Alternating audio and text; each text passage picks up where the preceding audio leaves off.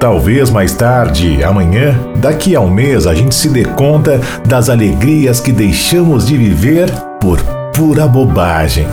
Dos momentos preciosos que perdemos, do suspiro trazendo a noite, da melodia do amanhecer, das flores bordando os quintais de um dia especial. Talvez mais tarde possamos perceber os passos que passaram por nós e se foram, sem nada deixar, sem nada levar, quando o caminho mais fácil e talvez o mais seguro é o caminho de dois, a margem do rio, a ponte sobre o abismo.